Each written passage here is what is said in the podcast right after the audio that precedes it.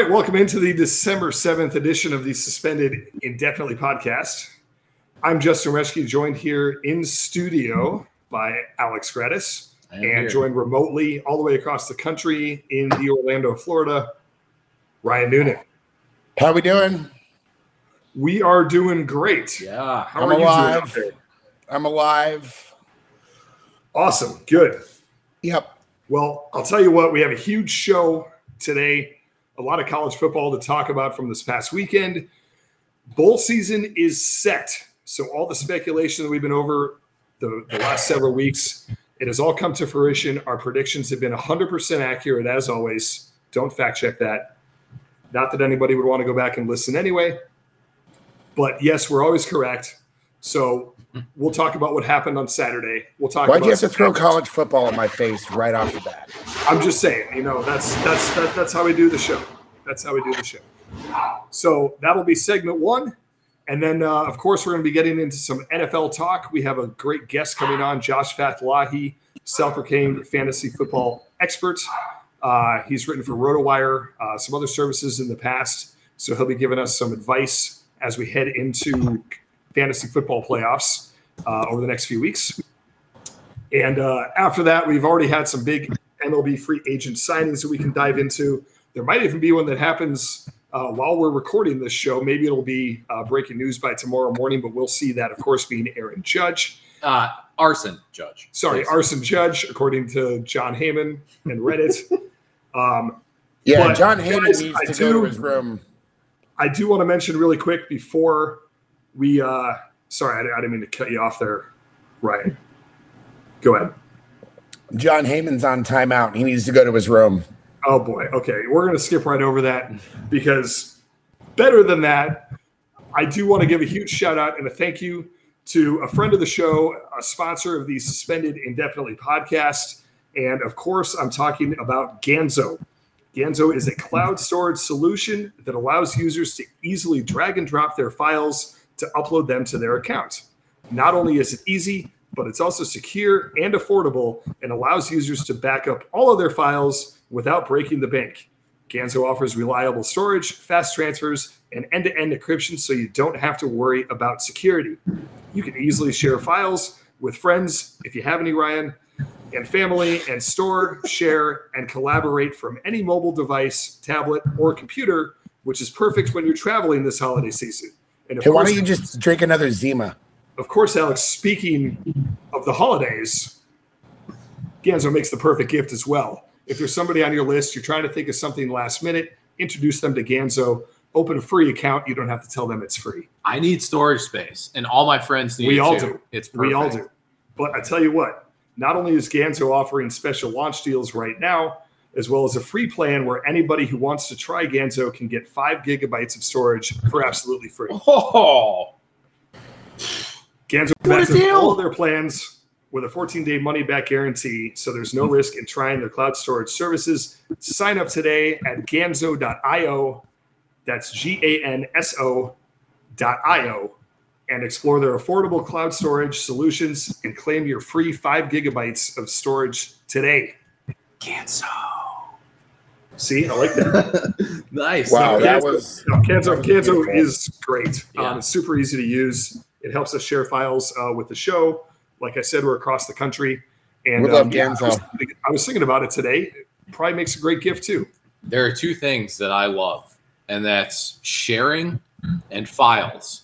that's a And- damn lie. You don't like sharing. You know, you know good and damn well you don't like sharing. And when the two come together, let me tell you, Ganso, the perfect product. Oh, for hell's sharing yeah. files. Easy and secure. Yeah. I'll tell you what's not secure. USC's spot in the college football playoff. Oh, oh snap! What a transition. You like that? That's Yeah. called a segue. Nice, man. nice Not the scooter. Nice Sigu. not the scooter. but yes, Saturday. Actually, no, sorry, Friday. Yeah, let's I go forgot Friday, that the Pac-12 Pac-12 plays on Fridays.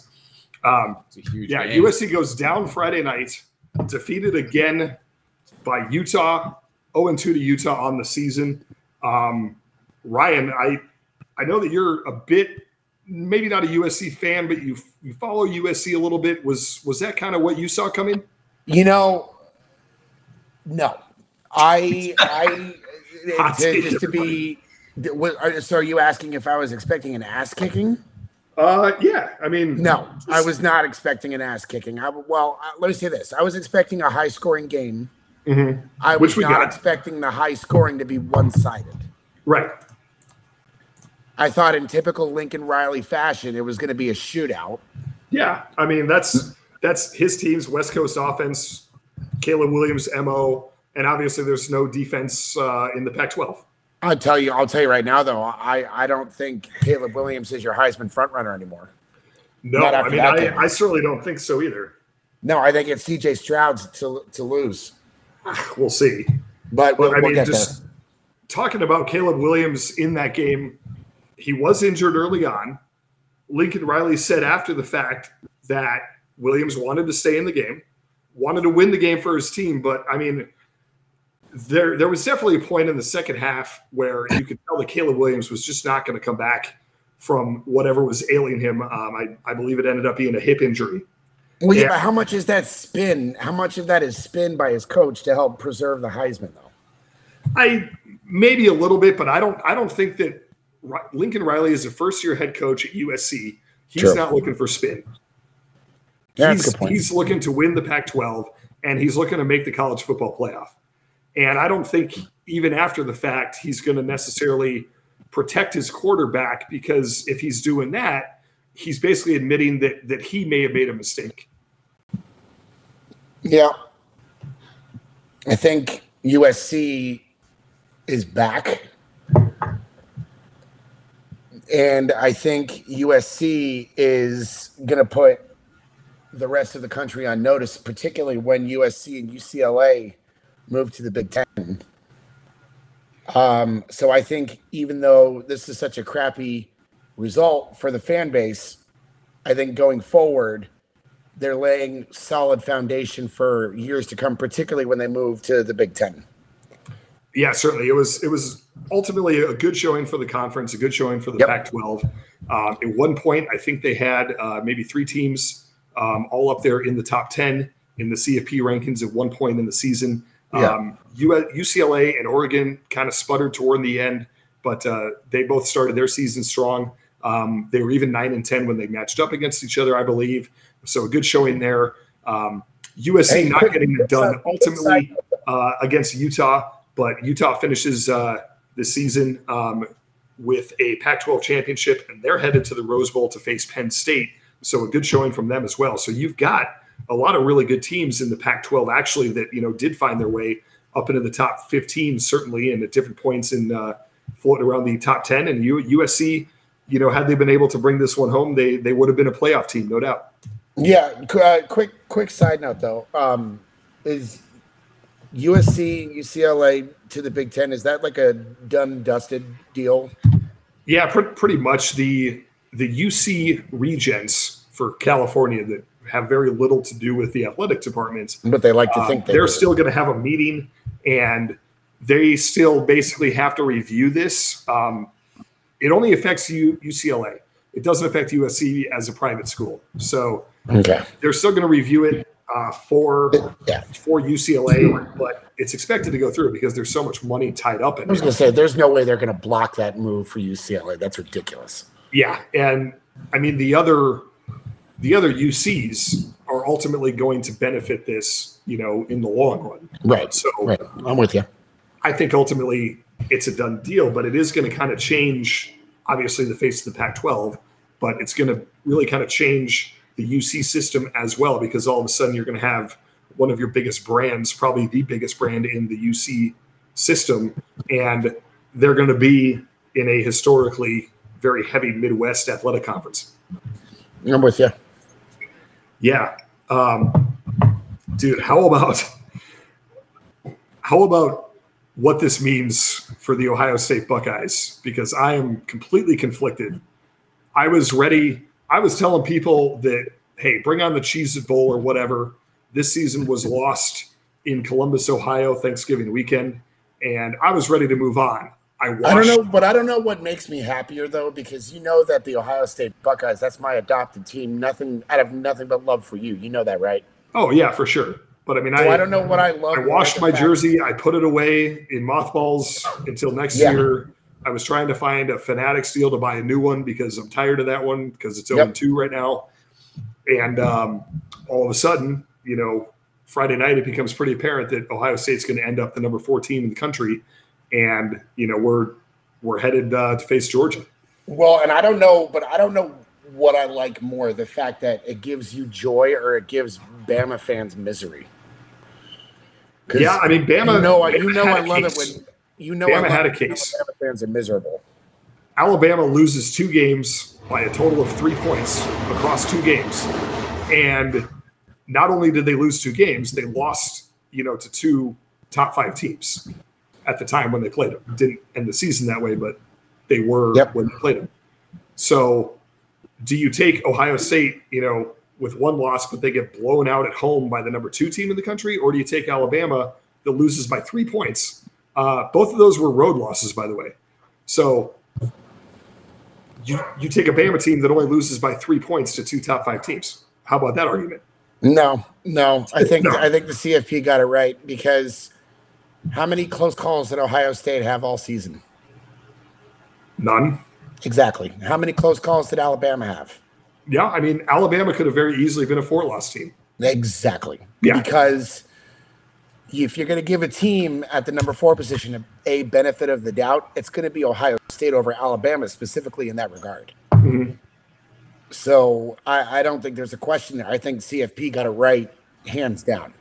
Alex, do you want to defend the Crimson Tide here at all? No, I mean, I you can't really this year. I mean, I think uh, I, I, there's not much to defend there, to be honest with you. Yeah. not not this year anyway. You know, in years past maybe, but I I I don't have a lot of bullets in the chamber. You know, for for this.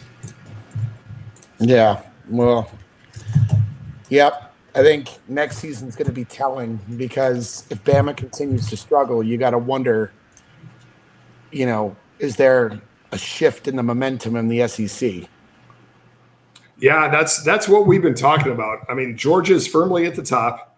Oh, LSU no needs noise. that. LSU LSU is for real. They're not quite on Georgia's level, but I think you know they they, they took down Alabama this year.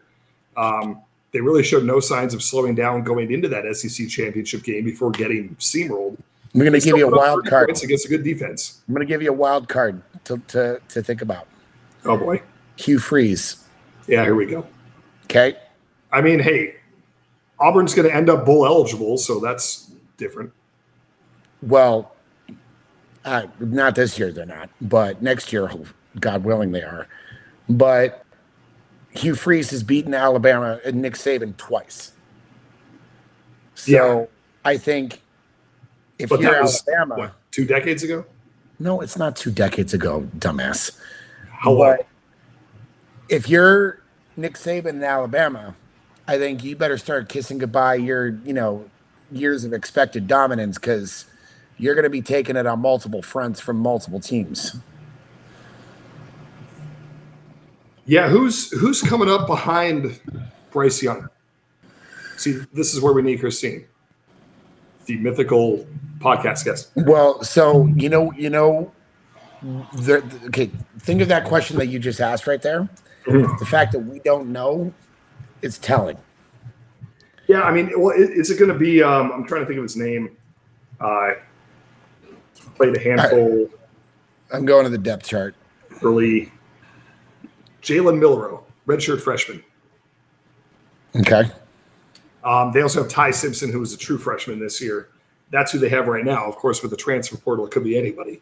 All right. But um, Jalen Milroe for Alabama, he he's more of a runner than a thrower. But I mean, he looked good. He, he looked really good this year. well, Bama's also been losing guys to the transfer portal too. So Yeah, they they lost some depth guys. Of course, they're going to lose guys to the draft. But you know, everyone's saying it was a down year for them. But that's kind of what they said.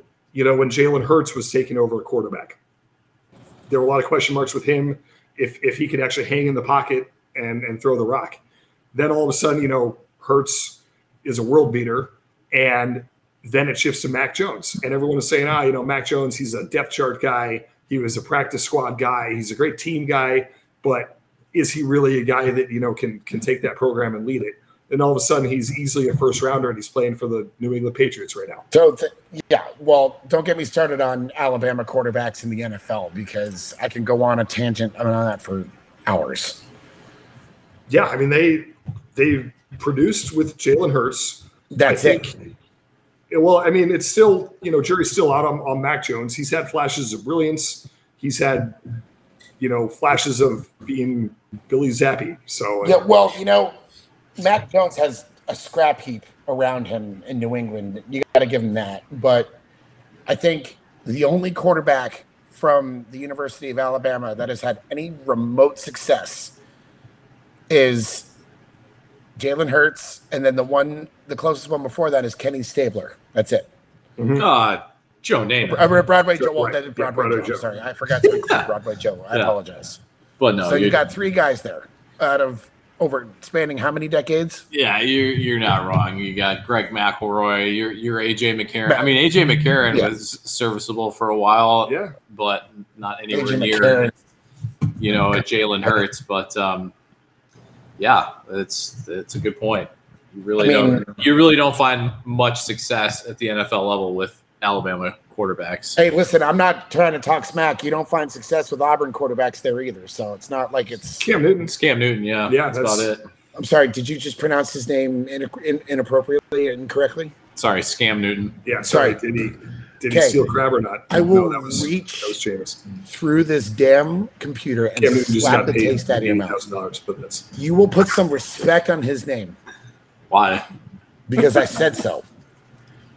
Okay. Put some damn respect on his name. It is Cameron Newton. Cameron. Wow, Scammer Newton. Got it. All right, move on. Okay, Patriots, great. I'll, I'll, I'll tell you about a a quarterback that all of a sudden I do respect, and I didn't watch nearly as much of this guy as I should have throughout the course of the season. If I realized that he was going to play every football game like he played on Saturday, uh, and of course I'm, I'm talking about Max Duggan. This dude. Did you see that guy? No, I didn't watch. No, I didn't. I didn't watch. Uh, so, admittedly, I watched no college football over the weekend. That was a big mistake. I just had. Well, dude. I, I mean, first of all, the dumpster fire that was Auburn football this year. Why would I want to watch? Because you're a football fan. I am a football fan. You have to cleanse your football palate, palate of all things Auburn. I couldn't bring myself to do it. I, I just I couldn't do it. So, dude, Max Duggan, you look at it on paper, it's it's pretty bad. 18 to 36, 251 yards, uh, averaging ground, seven though. yards a pass, and you know one touchdown, one interception. Not spectacular, but then you dig in a little bit deeper and you look at his rushing yards. 15 carries, 110 yards, and a rushing touchdown, which was on their final drive of the fourth quarter to tie the game. So, what does this guy do? He's gassed after. I mean, first of all, he had like a like a twenty or thirty yard run to get it down there. Then they call his number again, and it's a quarterback rush, and he scrambles and just runs into the end zone, and he literally collapses. He goes down to his knees, and he's just gassed. Then all of a sudden, he needs to convert the two point conversion, and he goes out and he does that too. And all of a sudden, we're going to overtime. It was incredible. I did I did catch a little bit of his post game press conference though. Yeah, dude. I mean, he was he was banged up. He was bruised up. At one point, they said that he had like eleven cuts all over his body or something. His arms were bloody. His face was all Yeah. banged up. Dude, I mean, that was that was a football performance, and that was a championship performance. And I mean, yeah, Kansas State they walk away with the game. Ultimately, doesn't change things as far as the CFP is concerned, but it does solidify a Big Twelve title for Kansas State. Well deserved. Number ten team in the country coming into that one.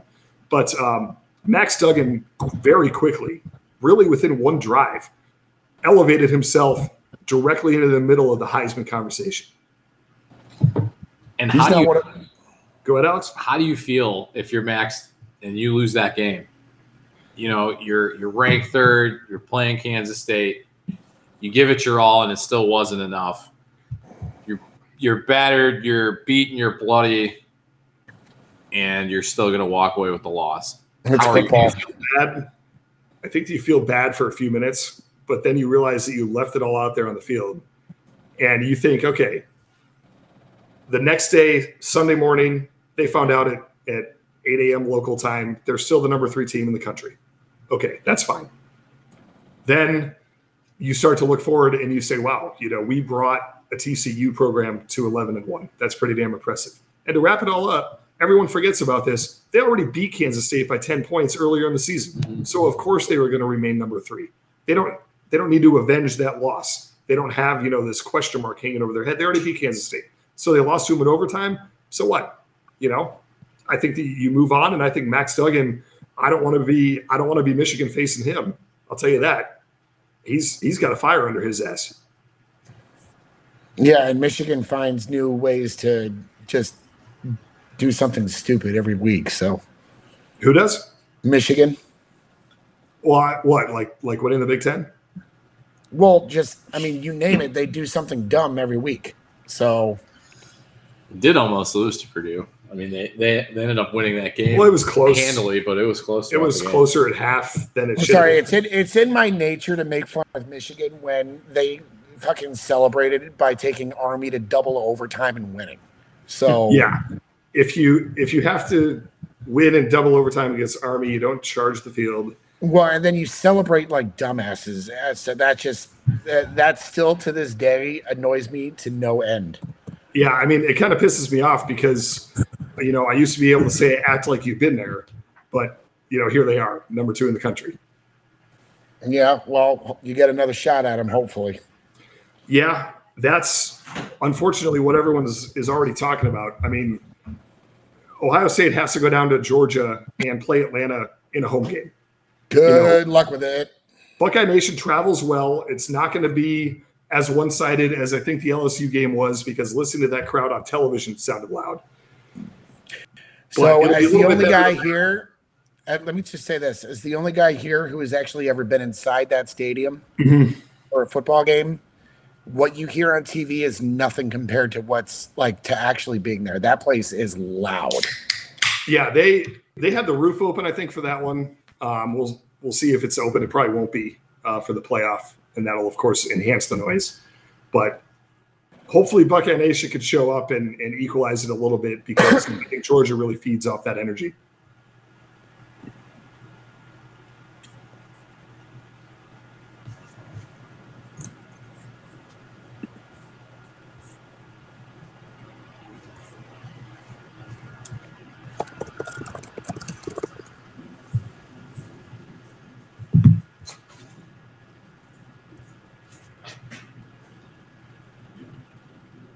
You guys still there? Yeah, Yeah, yeah, we're here. yeah. I'm completely lost. I went to go get a white claw, and then I'm trying to get the the rundown for the next segment up, and then Justin just stopped talking. and He's looking at me and is pointing at me. I have no idea what's going on. What were we talking about? Don't worry about it. Good God! What kind of a? Oh Lord, this is. Anyways, continue. What's wrong? What's Um, wrong? I'm just listening to all of y'all. A great there. podcast. That's yeah. That's what I'm going to call it. Everybody's tuned out by now. Now, um, give me your predictions for the two playoff games, real, real, real Uh, quick, and then we're bringing Josh in. So, just real quick, I don't. I think Georgia over the Bucks. Sorry, dude, but I just if it was a more neutral site, I think you'd have a fighting chance. I'm going to say Yeah, they Georgia. they opened as six and a half uh, favorites. Who did? Georgia. Okay, I'm going to go Georgia over the um over the Bucks, but it's going to be close. Yeah, their uh, their offense was surprising, putting up 50 against LSU. Yeah. Stetson Bennett, you know, I didn't think that he was really capable of that kind of an offensive performance, but he is, and maybe he's the Heisman fight. You know, Well, Stetson Bennett's going to be your, your Heisman runner-up at the very least. It's going to be Stetson Bennett, or it's going to be Caleb. Uh, uh, Caleb, good God, C.J. Stroud. Yeah, Stroud might back in just on on total numbers over the course of the season. But if you look at a game by game performance, it's not that impressive. I mean, Well, same thing can be said for Caleb Williams. I'm going to tell you for the other uh, playoff game. Uh, to your point about um, about Max Duggan, Mhm. um, this is the kind of game that Michigan is going to find a way to do something stupid, Mhm. and I think they're going to fall all over themselves. And I think Max Duggan is going to he's not going to lose again. Yeah, I mean, he's they're they're going to have to have a game plan to shut him down on the ground. But And I that's- also That's it, I also think this game is going to be close.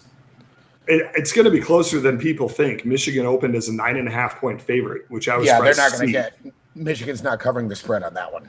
Anybody who thinks they are is crazy. Yeah, TCU is going to hang with them for four quarters, and I Yes. don't really think that they're going to let them get out to too much of a lead. No, Ultimately, coming down to unfortunately, goal. I think Michigan does pull it out. I don't think that TCU has seen a defense like they have, um, and I, I just don't think that they have the manpower um, and the athleticism to really match up.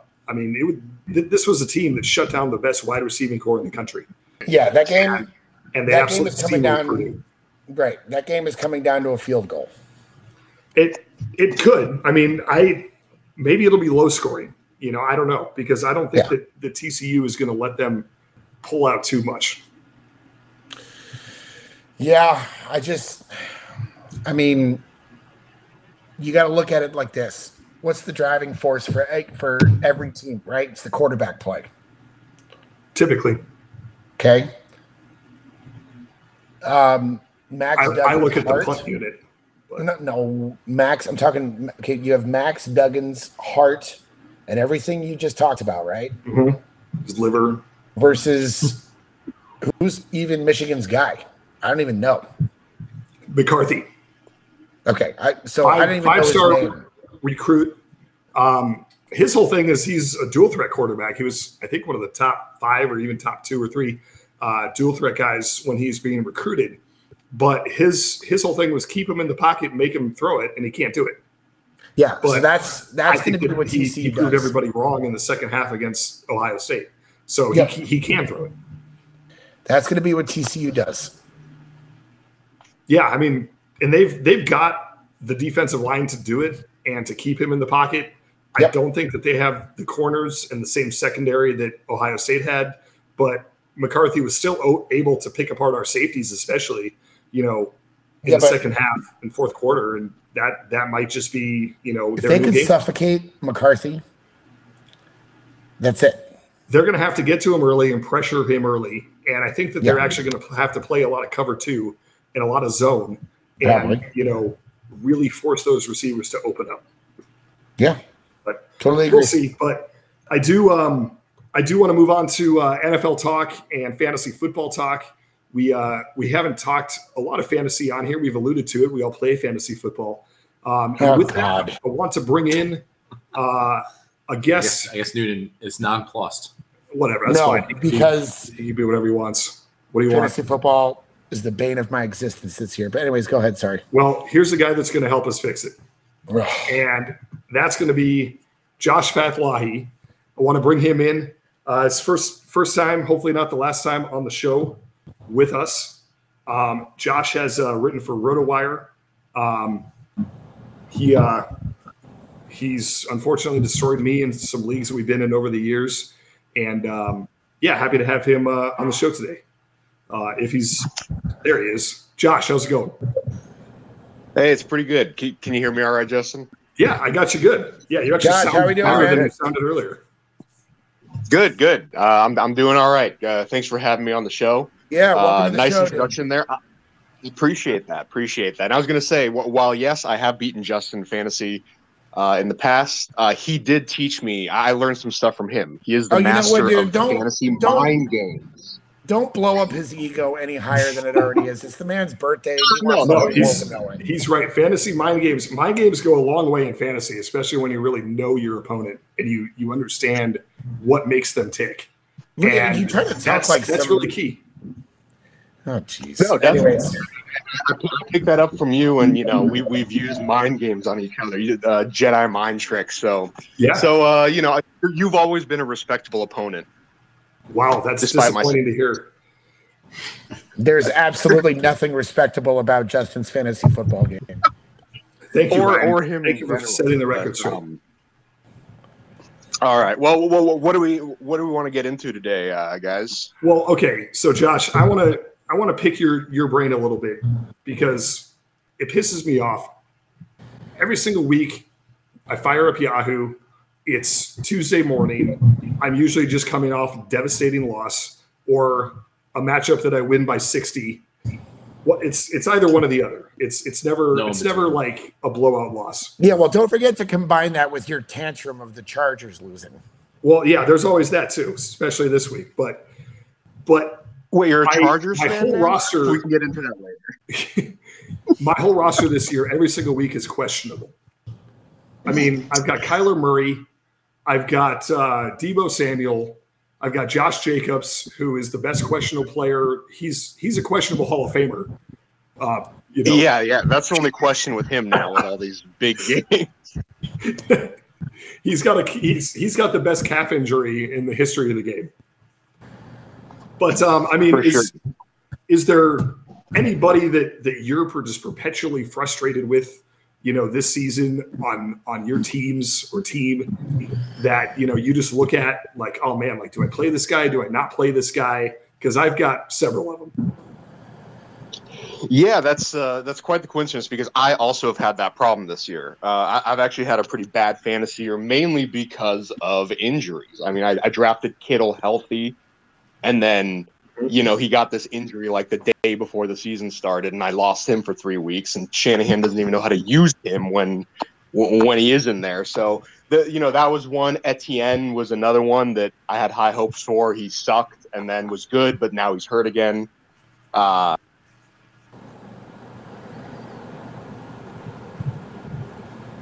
Josh. Josh, do we lose you? Is Josh questionable? Josh. Wait. Josh. Uh, you, Up, you, up, did, up. did I up cut out there there is- for a sec?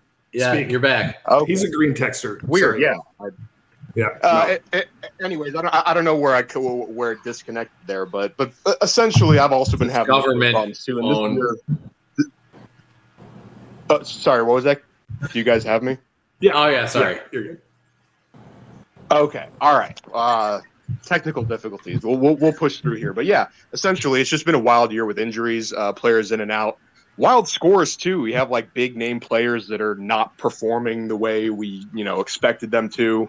A lot of guys like Gabe Davis, who I've had, who's been a joy to own some weeks, but other weeks he gets like one catch for eight yards. So it's been kind of a wild season, uh, like you said. So I've got I've got a tight end conundrum. Started Let's out hear it. With Dawson Knox. Same. Thought it was pretty solid. Alex as well. That's you know why I wanted to bring this up. Start off. I mean, he's solid. He's not getting the targets whatsoever this year. He's he gets maybe maybe four or five a game, and it's usually more like one or two. And he's had a handful of weeks where he's been worth a shit. But when he's been good, he's been good for a tight end. But Josh, I got to get your opinion on this move. I think it was week three. Taysom Hill hits the waiver wire in my league, and he he's, Oh, still, the dreaded Taysom Hill he category. still to this day has tight end eligibility in Yahoo leagues. And so I, I just he's he's my plug and play, and he might get me two points or he might get me thirty five. I think you made a excellent move, a bold, a bold move, but one with uh, great foresight because Knox really hasn't even come around, like you said, other than a couple games. And Taysom Hill, I mean, look at other than Kelce, even you know the great George Kittle has had weeks where he does you know dog shit like like twenty yards. So in all honesty, like those Hill might be one of the better tight ends this year at the end when all things are said and done. Because yeah, he has those like three or four games where he'll win you an entire matchup on his own at the I- tight end position. I I got Very I got savvy move. I got to push back. I got to push back on this. So you see, Taysom Hill, we we like to think of him as the the the cheat code, right, at the tight end position because he's a quarterback. Usually, you know, he, he might get you those those 30, 40 points or whatever. But he's only had one of those games this year, and that was in week five. After that, he's only had two double digit games, one 11 points and one 12, which was last week. Everything in between there is just trash. Well, it I doesn't needed- help the fact. I needed 10 points from him last night. He got me 12. Well, there you go. I mean, it works out for you, but like ultimately, I don't think I don't think the play is you know let's let's you know play and pray with Taysom Hill at tight end when you could put in Dawson Knox and yeah, No. he might get his four targets, but you know if That's- one of those is a touchdown, that'll that'll get you your you know your week. So No, see, I But I- disagree. sorry, go ahead. I disagree because Josh and Josh, tell me what you think. I think that um, that Taysom Hill is a perpetual question mark because he has a coach who has no idea what he's doing,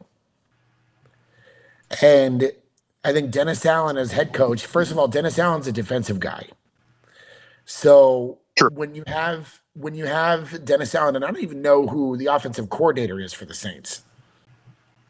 So I think you went from having Taysom Hill being a valuable plug and play guy, like Justin was saying, to a guy who you don't know who's going to show up, and it's because of questionable coaching. Well, that's where it really comes down to. That's where the bad games come in. I mean, we all know that Taysom Hill is the greatest football player of all time, but uh, aside from that, like he, the games where he's terrible is because he gets like three touches. Huh? Right. You, you know, they, they say Bo Jackson, Taysom Hill, Tom Brady. That's kind of the discussion, really. But, but, Right. but, but, you know, in all seriousness, you're right. The coaching has something to do with it, but it's also the type of player he is. I mean, he's not, you know, we saw him when they let him start, you know, towards the end of Brees' career. Uh, he's Yeah. not a good. I mean, he's really only good for like you could throw it far, but he's not accurate. Um, he's a very good runner. I mean, like I think that he should have tight end eligibility because I mean, he didn't he just catch a receiving touchdown Yeah. on Monday Yeah. as a tight end. So I mean, I don't think it's fluky. I think it's really neat that he has that ability to throw for a touchdown or maybe rip off a couple big runs. But yeah, I mean, it, he's boomer bust. He's not a you know when they do tight end rankings, like I said, he, he'll probably finish as one of the top ones from just because the position is so you know terrible this year. I mean, Yeah. I, I don't know mm-hmm. what like you said, even Dawson Knox. It's like, yeah, okay, he's probably more consistent, but w- what are your team needs? Do you want Can you three ballpark it, Josh? every week, or do you want zero or maybe twenty? You know. Right. Unless you've got Kelce or Andrews, you really are gonna you're, you're not gonna get much of your tight end position. Now, Justin and I both had Dawson Knox this year. I I chose Dawson Knox because I have Josh Allen, so I was trying to get that stack going. So but we both moved on. He decided to go with Taysom Hill. I went a different route. I traded and through a series of moves, I ended up with TJ Hockenson. Now, who do you think improved more at the tight end position? Uh, moving on from Dawson Knox. Oh, yeah. That's, that's no question. Easy. The- the- yeah. the- this is easy, Alex. You got the better deal there. I mean, TJ Hockenson is actually a tier. You know, he's no Andrews or Kelce, but really, that's like those two, and then then it drops off. And I mean, he, he's up there too. He's an athletic tight end, and I mean, hell, g- going from Knox to Hockenson, that's the much bigger upgrade. And uh, But wait, are you talking that- about? Are you that's like in Madden when you flip like three guys in franchise mode over a couple years, and you end up with a much better player. Yeah. wait, are you Great- talking a about great. Hockenson after he got traded to the Vikings or before he got traded to the Vikings? Uh, well, he's on the Vikings now, and I still have him. So I guess Oh, after. gotcha. All right. Okay, Yeah. because he's And going his- from Jared Goff. pretty to- much been the same, right? Like he's kind of been producing, from what I could. I, I don't. I don't have. Hawkin- yet, but- Hockenson's been great for me. Um, and you know what's funny is I actually had Irv Smith Jr. a couple weeks before that. He was producing before he got hurt. So I mean, the the tight end position in Minnesota has been getting plenty of looks, which is good for me. Yeah, and this is how my season's gone. I also had Irv Smith Jr. early to fill in for my Kittle debacle. Roll I had him for the game where he had. Uh, I had him for the game where he had what like two two drops and zero catches. Yeah, and then I, so I, I that's what I got from Irv Smith, and then he started. Drops playing are a well. big problem for Irv Smith. I, I had Irv Smith, and he was actually who I dropped to pick up Taysom Hill. So I, I hung on to Dawson Knox. And for the next six or seven weeks there, I actually kept Knox. Um, so it was kind of a toss up, but I usually always found myself going with Taysom Hill because why the hell not? He's Taysom fucking Hill. yeah, He's Taysom fucking. Hill. I got a qu- I got a I question. don't even for wind guys. this. So, All how first of all, how many leagues do you play in typically a year? Do you do like one? To, I only play in one. Most people I know do like one to two to three. Are you one of those people that play like two to three leagues, or are you one of these psychopaths that play like nine to ten leagues? D- definitely not a psychopath. The probably the closest I got to that was in baseball, which doesn't make Yeah. sense because that takes much more work. But I mean, I really have never done more than like I'd say five, with like two or three of them being like pretty darn competitive. You know, uh, this Okay. year I, I actually took a step back uh, the last couple years. And so I'm doing less now, but you know I still obviously follow it because it's it's my job to do that, and also to enjoy. But I, I'm totally with you. Like I, I think honestly, more than one. Like I think you can handle two, for me personally, and have fun still. But after that, it becomes a chore. You know. Well, the reason I ask is the more teams you have, typically the harder it is to manage and keep up with. So if you're doing, let's say in a typical year, you do five teams, is your strategy in those drafts, are you trying to get like one particular guy on the same roster so it's easier to deal with, or are you just trying to go with the best team you can put together each time, not so much worrying about who you have on other teams? Because I, I have this issue a lot with a lot of my friends. You're like, "Oh, I have five leagues," and it's like I've got different guys on each team. Though it's like, well, then how, how do you root for guys? You know, like how do you watch games on Sunday and like pick a team to root for? It doesn't make any sense. Exactly, and and that's where that's what I like learn naturally. You know, you're having so much fun when you first start. You start joining all these leagues, and then yeah, after a while, it's like, all right, well, you have everybody, and then there's no real. Yeah. I mean, Yeah. the whole point is to root for games. It's not like your team that you're just Right. a fan of, right?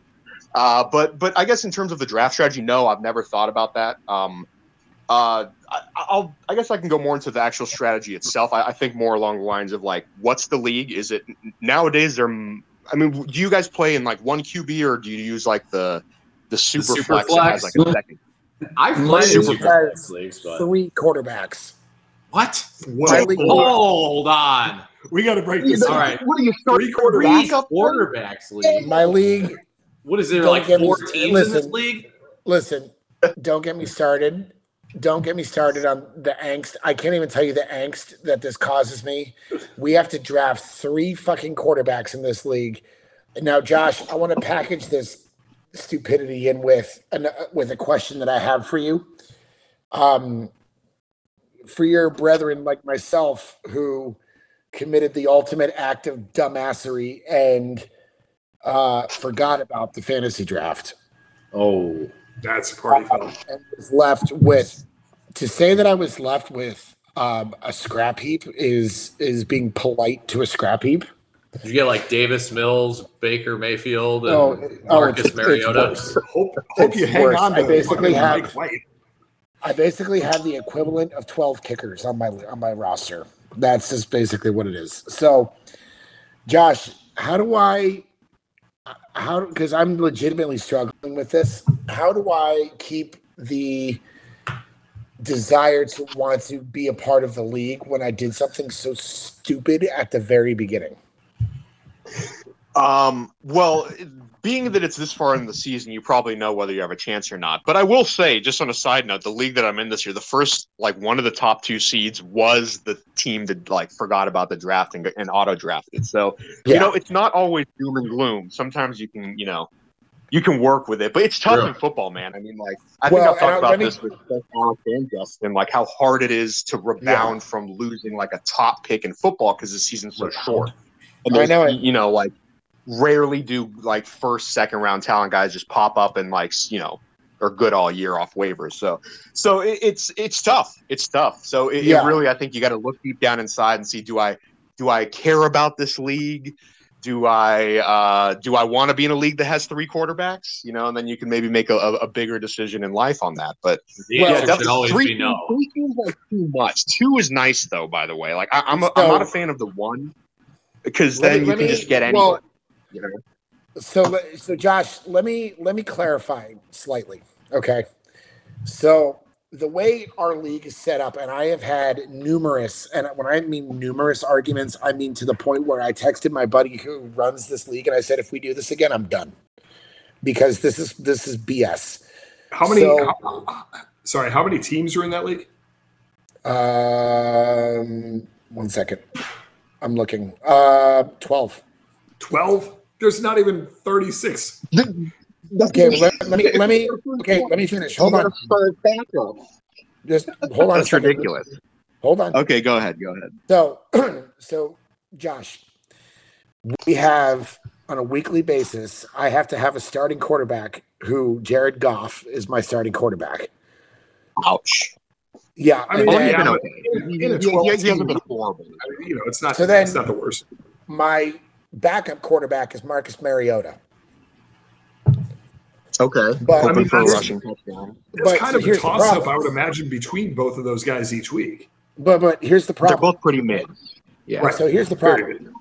Here, herein lies the problem.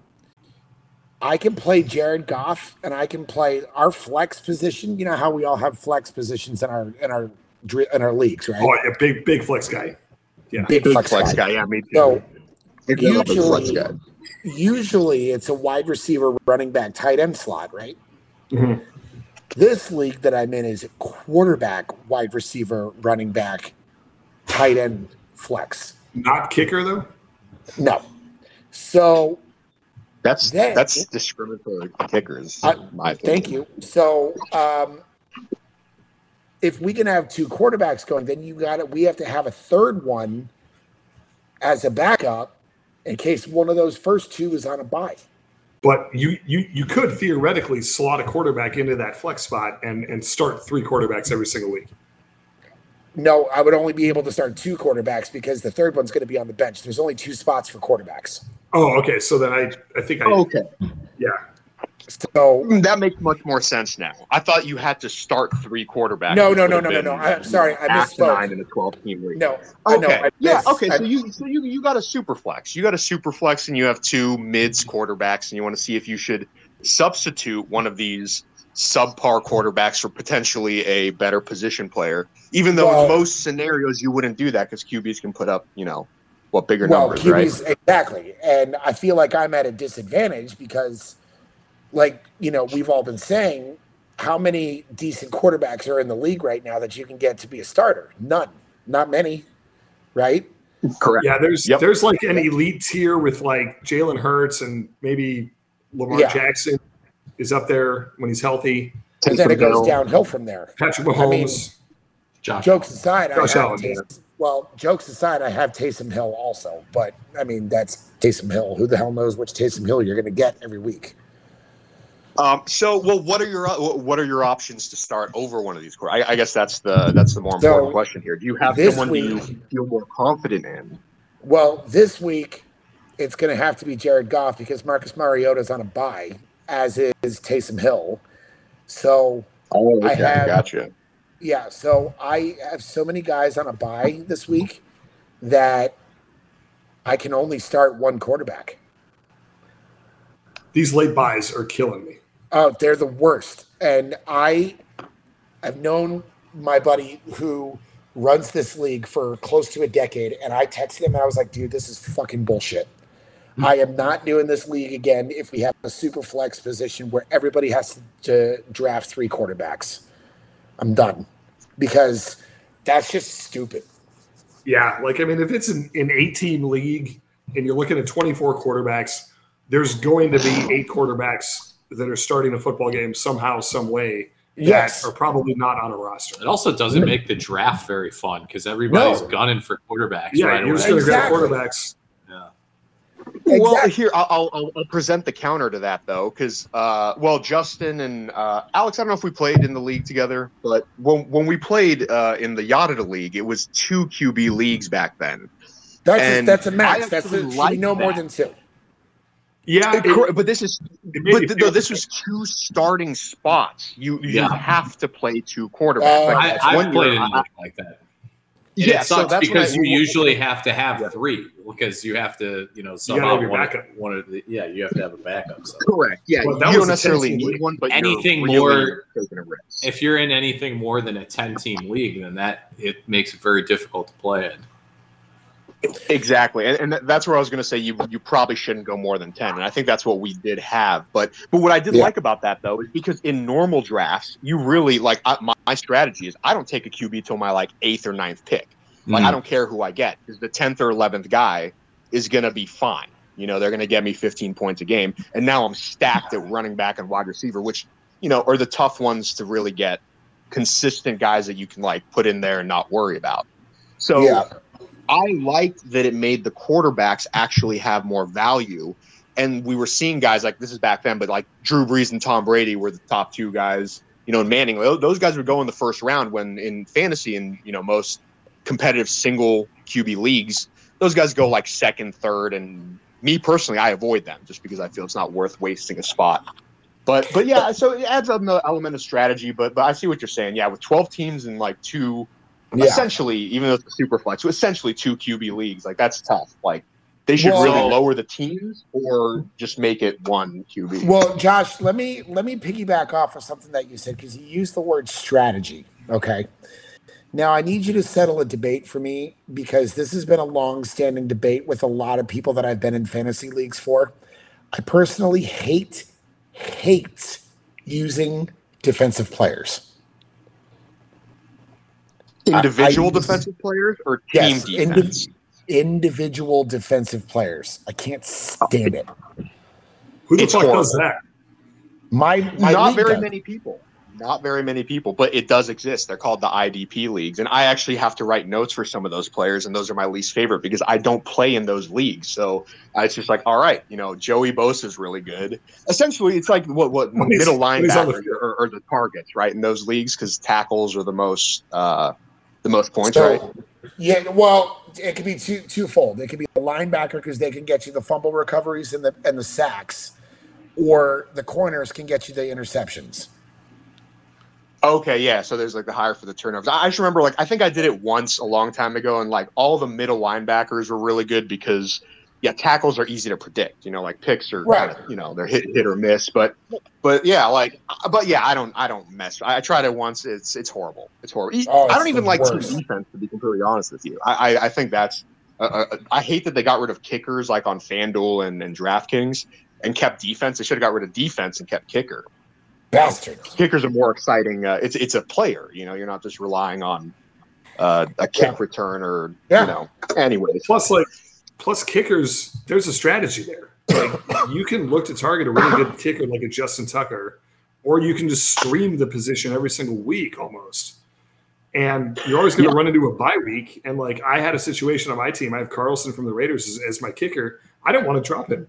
I don't want to drop him and, and slot somebody else in there on on the Raiders bye week. So uh, I ended up has he missed a kick yet? By the and- way, and I carried two kickers. I have no I would say, idea. did, has Carlson missed yet? I I, I remember I watched Yes. like a Raider game a few weeks ago, and he, He he did. made like He a was- hundred in a row or something. He was 47 in a row, and he missed his 48th against the Chargers uh, Sunday. Ah, gotcha. Okay, Yep. well, well, R.I.P. to that streak. But hey, that's a hell. Uh, that's a hell of a kicker. And No, I- and I, I agree with you. But I also like I like the strategy of the kicker too. Like Robbie Gould's Yeah. a great one, even though he doesn't have the biggest leg, because the 49ers are horrible in the red zone. So like, I mean, look at the last week. He got like four field goals and three extra points. But you know, like I, I like looking at stuff like that. That there actually is more of a strategy as opposed to. I guess there is for defense too, but really it's just like, all right, hopefully they don't get blown out or something, you know. So, speaking of strategy, we're going into week 14. This is typically like the last week of the regular season for a lot of people before they go into the playoffs. What's your like main piece of advice for teams that are, you know, about to wrap up their seasons, they're entering the playoffs? What's one thing that like me as like I'm going to the playoffs, what's one thing that I may overlook before, you know, setting my roster next week and say, "All right, I'm good to go." That I may say to myself, "Oh wait, I should have This- taken a look at that." Oh, okay, cool. I'm back. And sorry, I, I, I heard it, the audio disconnect for a sec, but I think I got all that. And great question, by the way. Um, with it being fantasy playoff season, Did you did you get did you get it? did you hear what I said? Oh yeah, yeah, yeah. I, I, pr- pretty much, I, I- got what you were what, what you were asking there. And and my, I guess the key piece of advice, advice, and like what I like to do heading into the playoffs is it's a little different from the regular season in a sense that like during the regular season, I'm keeping guys on my bench who may not like you know I'm trying to like stash and like get guys that could take over jobs later. You know, essentially, like I, I like to have my starters, and then I have a couple guys that I can mix in, and the rest are kind of just you know lottery tickets, hoping for the best. Playoffs, though, I mean, it's So all like your, your football, Jameson down to one Williams type tickets. Yeah, yeah. See, like, stuff like that. Yeah, but like in the playoffs, I, you know, if if you got a guy that's like you know been hurt or like for example like Jerry Jeudy, a player that I believe is a very good player, but's been banged up and underperforming with you know playing with Russell Wilson, but you know he's kind of questionable injury during the regular season. I might keep him around, but if I need you know to rely on someone, it's okay to cut ties with guys that you might have had more uh, you know reason to hang on to during the regular season. Um, and then also one one other thing I like to do is if I have, let's say, for example, right now I have Christian McCaffrey, um, very injury prone but great fantasy player. So in now that we're entering the playoffs, given his history, I want to make sure to get his backup. So right now that'd be Jordan Mason. Just have him, and then I'll I'll burn a roster spot on that, and I won't worry about a backup tight end. I won't worry about a backup quarterback because like at this point of the season, you should have your guys. You know, So like unless shorter, you have like a shorter, dire bye week coming up. shorter leash on the bench typically is what you're saying. Guys that you would usually string along for a couple weeks, just cut bait and get someone who's going to help you that week. Exactly, because it's just just win, baby. You know, it's a playoffs, and then uh, yeah, that's generally some good general advice that, that I like to follow myself. But you know, just trust your gut. You know, put put your guys out there and hope for the best. You know, What do you think of the way that the Niners and Kyle Shanahan have been utilizing Christian McCaffrey, you know, so far this season? Because a lot of weapons in that offense. You mentioned Kittle earlier. Um, I've got Deebo Samuel that I mentioned briefly earlier. You're throwing McCaffrey into that backfield. Um, Elijah Mitchell was pretty much splitting carries with McCaffrey until he got banged up. So, you know, as as a fantasy owner for McCaffrey, how do you see his usage, you know, now with the 49ers? well, as someone who does have him, and and for anyone who owns him, you should be very pleased. You should be very excited for this time of year because of what you mentioned with Mitchell. He was kind of eating into his production a little bit. Um, it was good for the 49ers, but it was you know not great for uh, McCaffrey's value. But now he's kind of the only guy there because they they made the uh, the short sighted trade to get rid of Jeff Wilson Jr. So it's kind of he's the guy, and he's also you know a pseudo slot receiver too. So you're seeing it now. He had I think what 26 touches last game. The only risk Mhm. with that is, of course, you know, does he have the frame and does he have the uh, ability to you know withstand that kind of workload? Um, I'd be worried if he keeps giving him that kind of because, like you said, there's tons of other players there. You know, Aiyuk has been having a great year.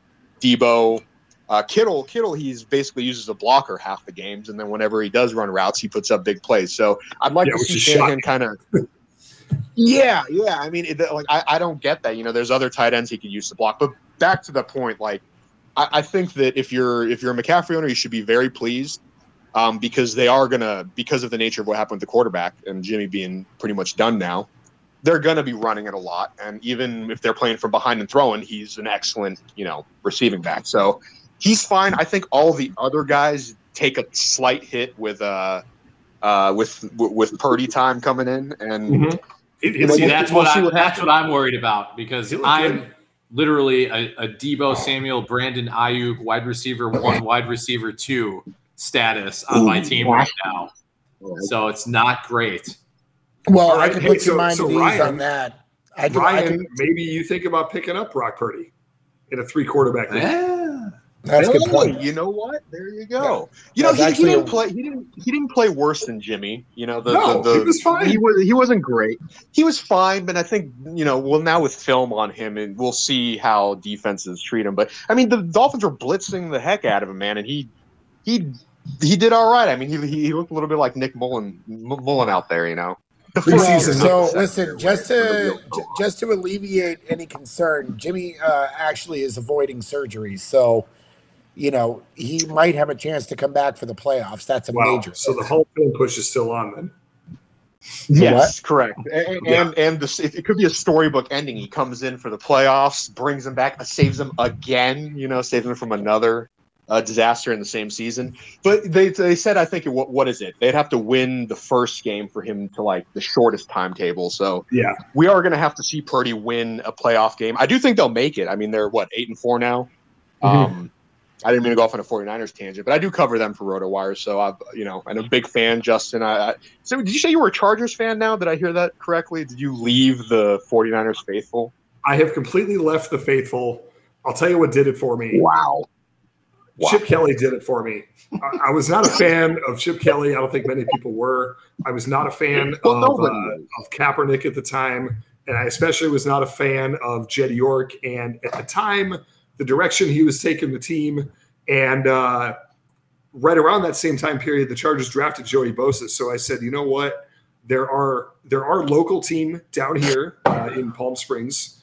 So I figured, hey, you know, I'm gonna start checking out some more uh, some more Charger games, and um, they were fun to watch with uh, with Daddy Philip Rivers, and they were fun to watch with Antonio Gates uh, toward the end of his career. They've always had great receivers. They always sling the rock around, and they always have uh, pretty exciting running backs back there too, especially right now with, with Austin Ekeler. So I said, you know what, 49ers, fuck them. Well, uh, on behalf of the 49ers, let me let me say this back to you. Fuck you. Yeah, you traitorous go, go to the bastard. Chargers. Six and six. You traitor. Ben, Benedict Justin over here. I mean, They don't win. how dare you? They don't win. They're not You very good. Justin Arnold. Yeah, you sound Uh, like a Justin Cowboys fan. Arnold. Um, sound the- like a- well, you sound also, like a I would also like to point out. I was gonna say, I like to point out that like when people think of uh, Inglewood, they definitely go Palm Springs. You know, that's the Oh yeah, that's the first connection that comes to mind. 100%. They're practically neighbors.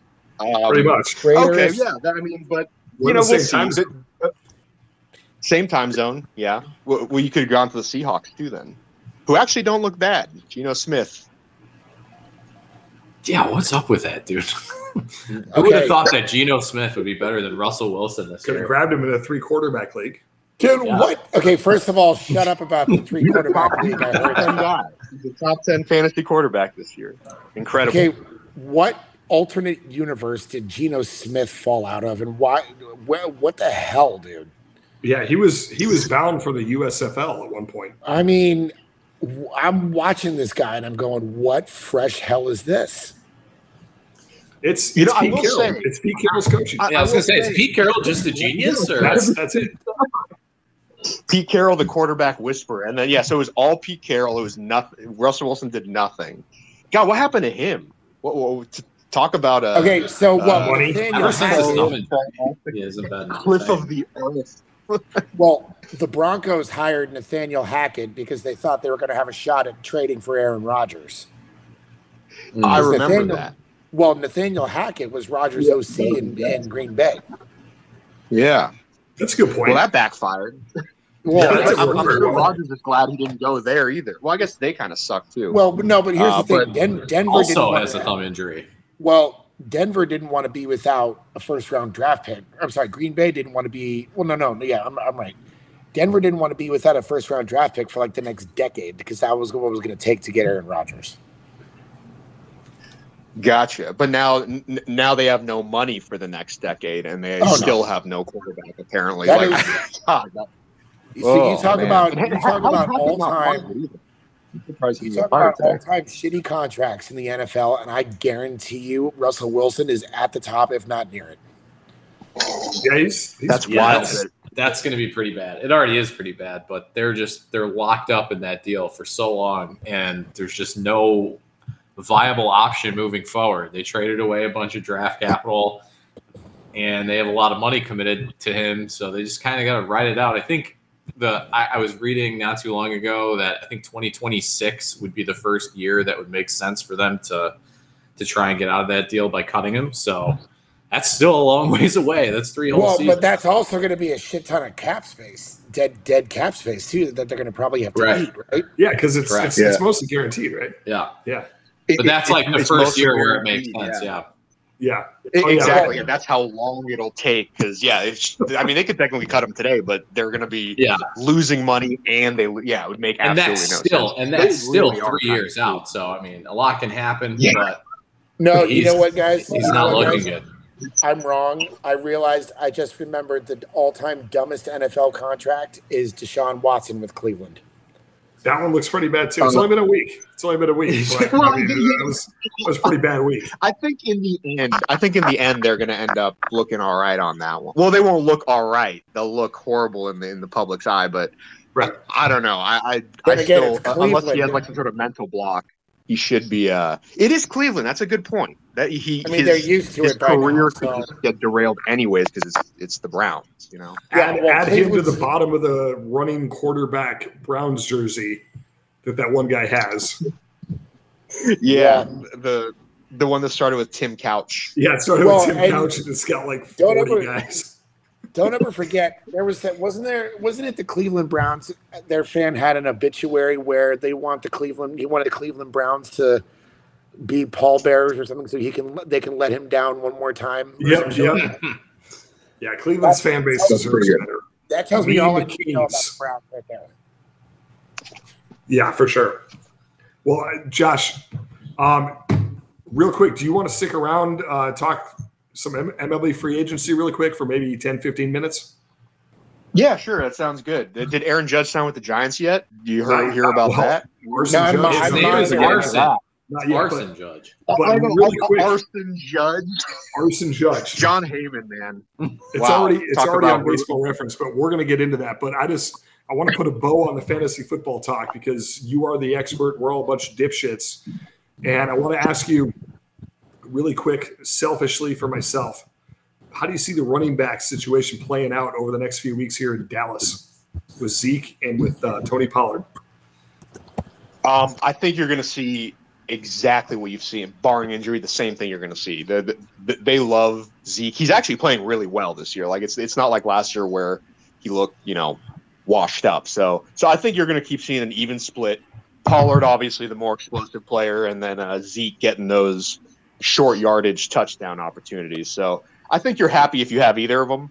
But obviously, Pollard's the more exciting player, and but Zeke is still uh, very. He, he he got back into the fantasy uh, must start uh, category this year. I think. Hey Josh, um, gut instinct, where does Beckham sign? I think it's going to be the Cowboys. I thought it'd be cool to go to the Giants. You know, have a reunion because they have zero receivers. But um, I'm I'm I'm thinking Cowboys. I can't see him in a Bills uniform. Does- him wanting to go play in the snow. That would be. I don't know. Does does his status on his knee uh, make any difference on that? Because I don't know if you read today, Jerry Jones seems to have some concern about his knee being healthy, and uh, if he does sign it all this year, he wouldn't. It would be for you know beyond this season. So, do you think with that in mind, does he still end up on the Cowboys, or do you think a team tries to take a shot on him with the hopes that he might be ready for the playoffs this year? Uh, I, I still have them as the favorites. Just it seems to be a good fit. They Mhm. need another guy, especially you know if anything were to happen to to Lamb, who's been playing excellent. They really like Gallup has been underperforming. They do need another receiver. Uh, it, it- would make sense for him. I, the the injury thing, I did hear about that. I, I don't think it matters. I think his response was like, you know, I'll be, you know, I'll be good for you know whoever signs him. But He's not. Let, he's not really gonna get in letting. he's not letting teams uh, work him out. Like, it doesn't that isn't that kind of concerning about his status for playing at all this year for any team? If he's not even going to let teams work him out before signing a contract, One hundred percent. If it was like anyone but him, you know, you know, he does have that Yeah. kind of diva, you know, does what he wants attitude, sure. and he, you know, let's be honest, he, he's earned he's earned it for the most part. Um, and I, I that's why I, I think this is a unique situation uh, where, you know, the team's going to want him desperately.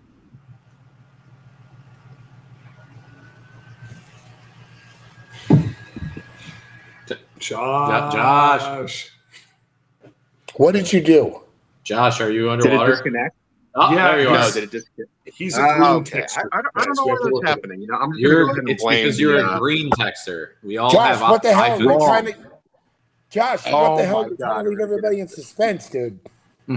Oh, okay. Well, uh, the the, the I, I guess I'll just wrap by saying I think he will go to the Cowboys. I, I think it'll end up being you know if not this week, maybe next week. But he does got to get in there soon to learn the system before the playoffs. You know. he's the Conor McGregor of the NFL. He can take a year off. He can not defend anything. He can he can absolutely roid the hell up all that he wants, and then he can come Start back his own line of whiskey. and be be thrown in, you know, to a title fight right away and and be absolutely fine. I'd have to agree with you. That's fantastic. Well, anyway, um, I do. I do want to move on. I do want to talk MLB free agency. Um, we do have a very big signing uh, that just occurred uh, about an hour ago for the San Francisco Giants that I want to dive into. Um, we'll talk about that. I, I, want to talk about Trea Turner's deal. Of course, Jacob deGrom, the first pitcher off the board going to the Texas Rangers.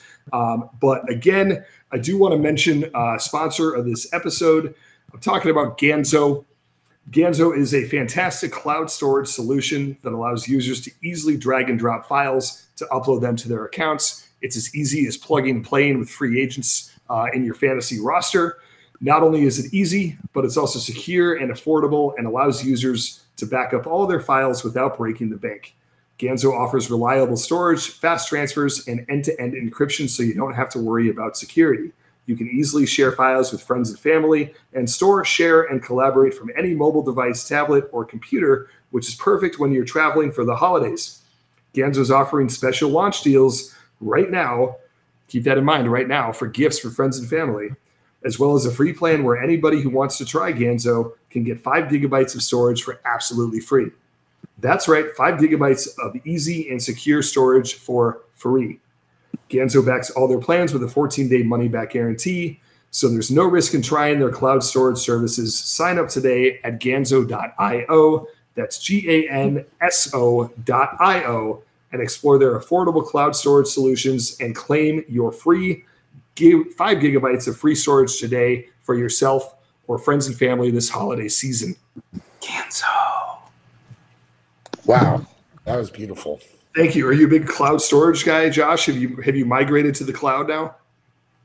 Oh, I've I've been living in the clouds uh, ever since I discovered them. clouds, bro. I, I, yeah, I'm all up in the clouds, bro. Did now now Justin? Did you say five gigabytes free? I feel that's uh, I feel they can't operate uh, giving Five away that gig- much free space. What, what can I gigabytes fit on free. five It's a screaming deal.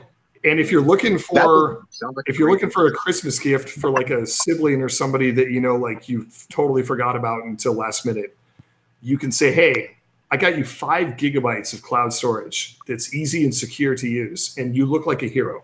Like that's more than a stocking stuffer.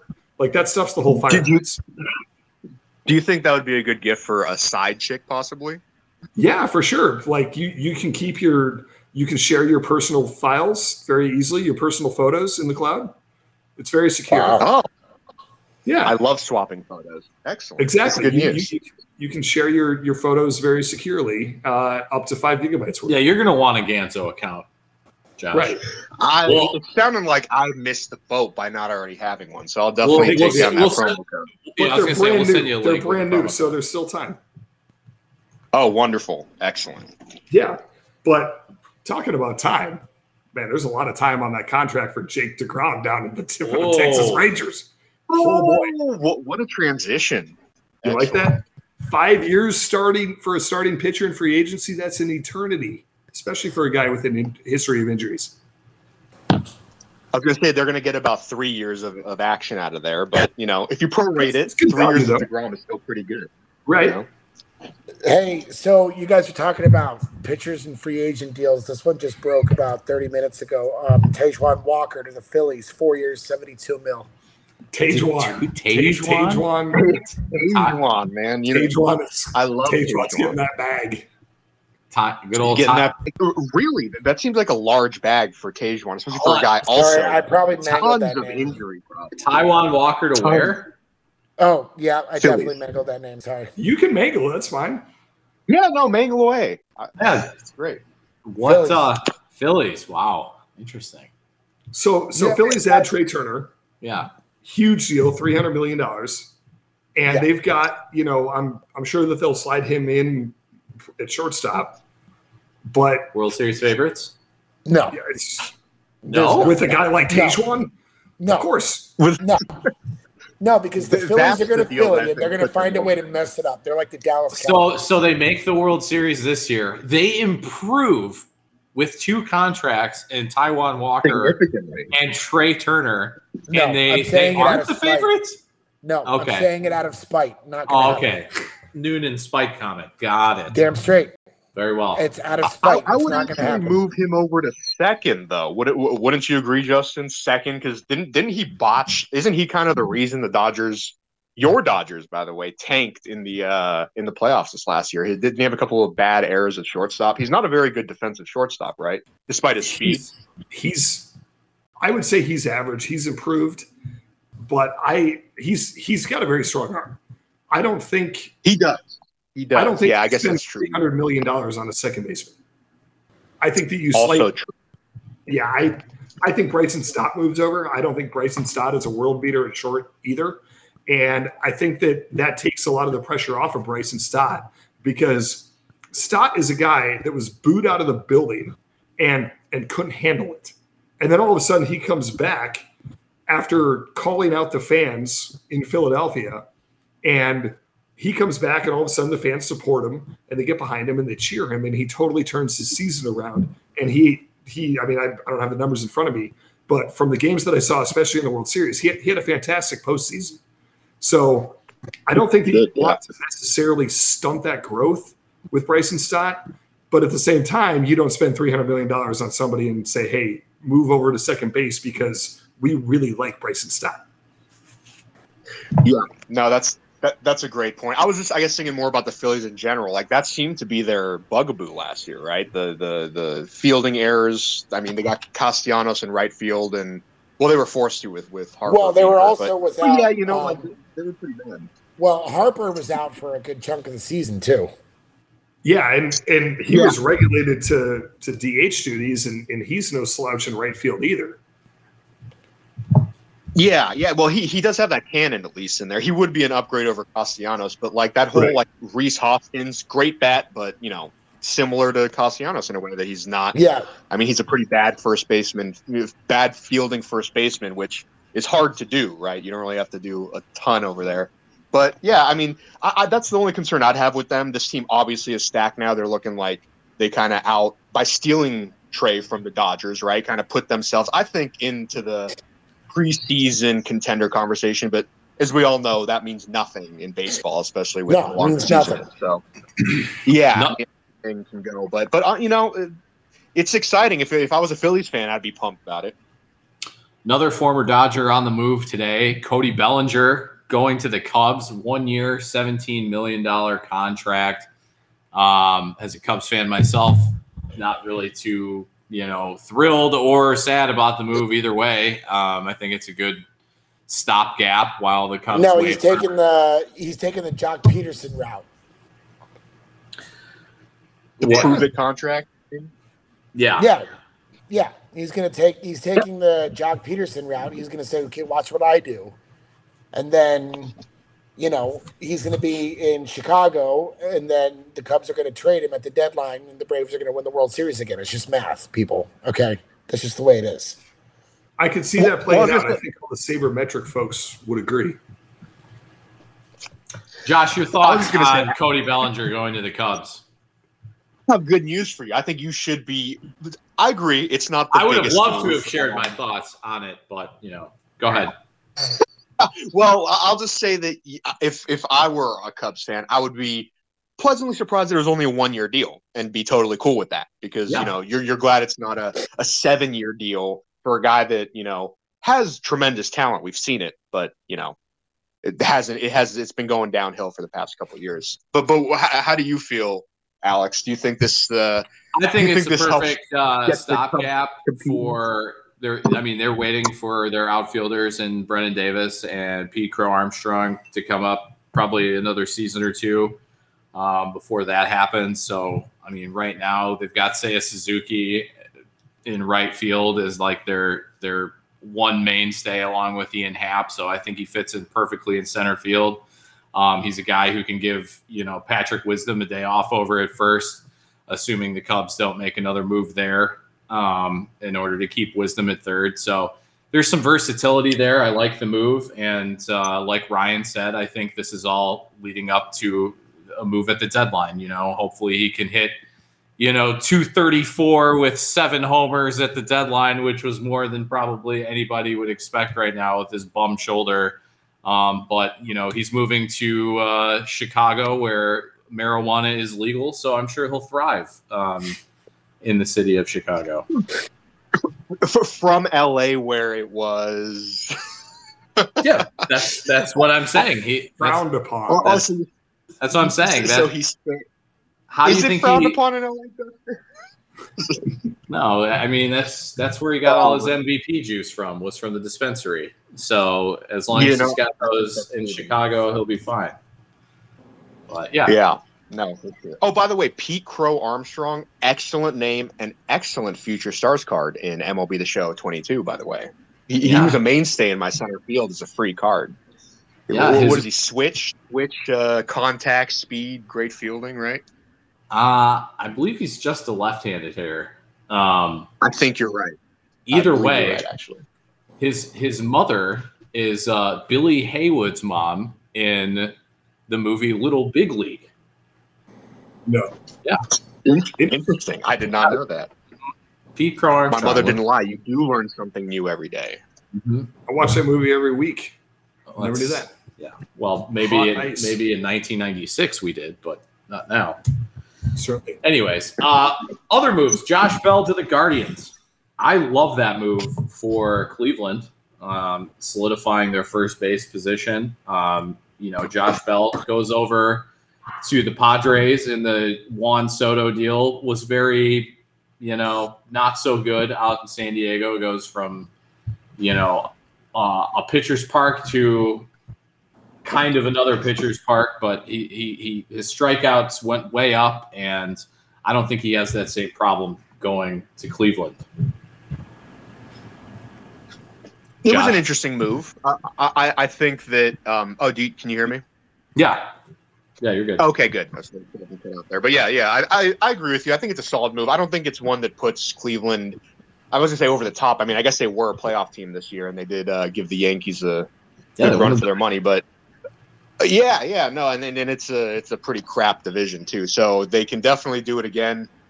Um, I, I just Josh Bell. Maybe it's because I had him and I had him for a few years in my uh, NL only league playing fantasy baseball. That I had one great year from him when I think it was Pirates might stud, last yeah. year with the, with the Pirates. Yeah, yeah, Mhm. and then he never really reclaimed it. And You know, as you mentioned, what was it? He went. Uh, yeah, like I believe you're Padres. thinking of, uh, oh, 20 2016 was the year that he went off, and uh, Yeah, the next year everybody was you know high on him at first base, and uh, you know reaching for him probably in like the fifth, sixth round, and then he was uh, not hitting at probably a, a 14th or 15th round level. Exactly, and and I kind I kind of lucked out a little bit. I had him for a dollar, and this is a contract dynasty league, so I locked him up. I had him for that one year, and then I locked him up for three years at eleven bucks, and then I got stuck with him for three years at eleven bucks, which I guess I'm glad it wasn't higher than eleven bucks, but at the same time, it was kind of a, you know, I could never drop him, and I just kind of had him stuck there at first base. But either way, you know, for for the you know switch hitter, got pop, you know. Uh, He'll, he'll fill a need for the Indians for sure. And what, what was it? I think like two years, like forty something maybe. Yeah, it Uh, was. I two years, 33. Uh, yeah, and he's he's a Terry Francona guy. he is. Yes. Oh well, then I mean, if he's a Terry Francona guy, then that Well, really Tito- is going to work out. He's Indians. he's the kind of Or guy sorry, that Guardians. Tito Guardians. Francona gets so hard to do fantastic value out of because he'll he'll move him up and down that lineup all throughout the course of the year based on how he's hitting. And if he hits 220, okay, fine. If he hits 320, okay, fine. He'll always have a slot in Terry Francona's lineup because Tito Francona knows how to get the most out of hitters and especially power hitters. So let's talk. That is proven. Let's talk about the erroneous message we got today. Well, uh, hold on. Before we get into that, the Giants, this is breaking right now. So Oh, I say this, this is about 11 hours from when this podcast is going to go live. So this may be old news by tomorrow morning. I'm sure it will be because this But is it's a, breaking now, guys. this is a pretty major signing that the Giants have just made. Mitch Haniger, three-year deal, right-handed power bat that they've always desired. What do we think about Mitch Haniger to the Giants? Does that affect their plans? this is that That- just happened. Three-year deal, forty-three and a half million dollars for Mitch Haniger. Does that forty-three and a half million dollar commitment is that kind of a backup plan to maybe what was reported earlier today with Aaron Judge and that maybe not coming to fruition? I think you nailed that on the head, and, and and it's very upsetting as a as your resident Giants fan here to hear that because uh, Mitch Haniger, fine player, he's really a platoon guy. I mean, I, I but fine, but, or like you said, with the erroneous report that I believe Alex was talking about. That, that was what I was uh, alluding to. Yes. I figured because I was so excited, like to talk about Aaron Judge signing today on this podcast because So were I was we. driving. It was Driving it was in the notes, and then it wasn't in the notes.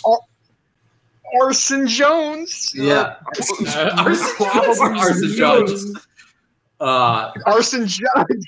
Arson Jones. No, he's Arson Arson Jones is a good rap name. He's Arson Yeah, Jones. yeah, that's a good rap name. Um, but the yeah, man. I mean, it's fine, Haniger, fine. But like you said, I think that that- that's now like maybe they got the news that that they weren't gonna get Judge now, and now they're just desperately trying to get whatever's left. And that's what was going to be the problem here for both them and the Yankees. It's like whoever loses out on him is going to have like a ton of money and nothing to pick, not a whole lot to pick from. A lot of the big names have already fallen. You know. where does Carlos Correa end up? Just very quickly. No, Scott Scott Boras client. I mean, Yeah. winter meetings are going on right now. I would imagine that Boras would want to start laying the groundwork for that. That's so, kind of where I'm leading to. Is, Yeah. is it possible that Correa and Judge end up in the same place? Ooh, that's a lot of money. I I hope they both go to the Giants. That would fill a couple of needs. I mean, that's Uh, that's kind of what I was getting to. The, the Giants seem to be a good fit for Judge and Correa. Definitely, definitely. I mean, uh, everyone knows the connection with Judge. You know, this is where he's from. The Yankees Right. kind of scorned him last year, so you know, if there's any place he's going to go, I think it's here. I didn't even. Th- I didn't even. Fact, I've been so Judge focused. I didn't even think about Correa. But yeah, I mean that he he would be a great fit there too. But I, I do think that potentially, if it isn't what you described, I think it's to be a situation uh, where the other team gets the other guy, and you know, you know, well, Correa or you know, how, how many other big names are even still out there? I know Verlander just Verlander is Uh, still out there, right? Ryan, fill us I'm in trying on Dansby Swanson really quick. Has he signed? so, well, first of all, uh, Dan, so Verlander just went to the Mets, two years, eighty six. Oh, yeah, but that's you're right. Dansby Swanson, um, He hasn't he hasn't signed yet. no, yeah, okay. So No. here's here's where I'm going with this. Keeping it in the NL East. Mets had made some additions. Taijuan Walker, Justin Verlander, they're doing it with pitching. The Phillies, they offered Trea Turner. This is a rumor, but it was it's basically not at this point. Allegedly, they offered Trea Turner a $342 million contract. Or sorry, that was the the Padres offered Yeah. that. Mhm. The Phillies end up signing Trea Turner at 300 million and, and taking him off the board in the NL East. So you still got the Padres who made that $342 million offer to Trea Turner before he signed in Philly. And, you know, tax purposes, cost of living, chasing a ring in Philly, a team that was just there, Mhm. you know, all sorts of reasons why Turner turns down that that extra $42 million. But if we're if, if that rumor is true, and if the Padres did go out and make a $342 million offer, then who's to say that they also wouldn't be interested in Correa Yeah. at that point? Probably a No. cheap, definitely a cheaper option. nope, uh, nope. I know what's going to happen. I'm, I'm calling it right now. Dansby Swanson is going to go to the Dodgers. I hope Interesting. not. And I'll tell you why. Because that whole issue with Freddie Freeman and his agent last year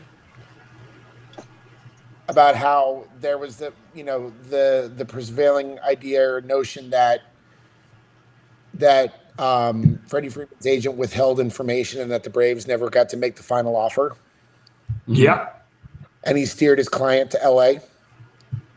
Um, Freddie Freeman and and Dansby Swanson shared the same agent. And I will Oh, bet so you you're thinking there could be a repeat repeat offense oh, here? Oh yes, and I and I and I'll tell you something right now. I think their agent is the most unprofessional piece of shit in Major League Baseball. But I think he's going to to put it steer. Kind of redemption if if he helps Dansby, you know, sign an above market deal with LA.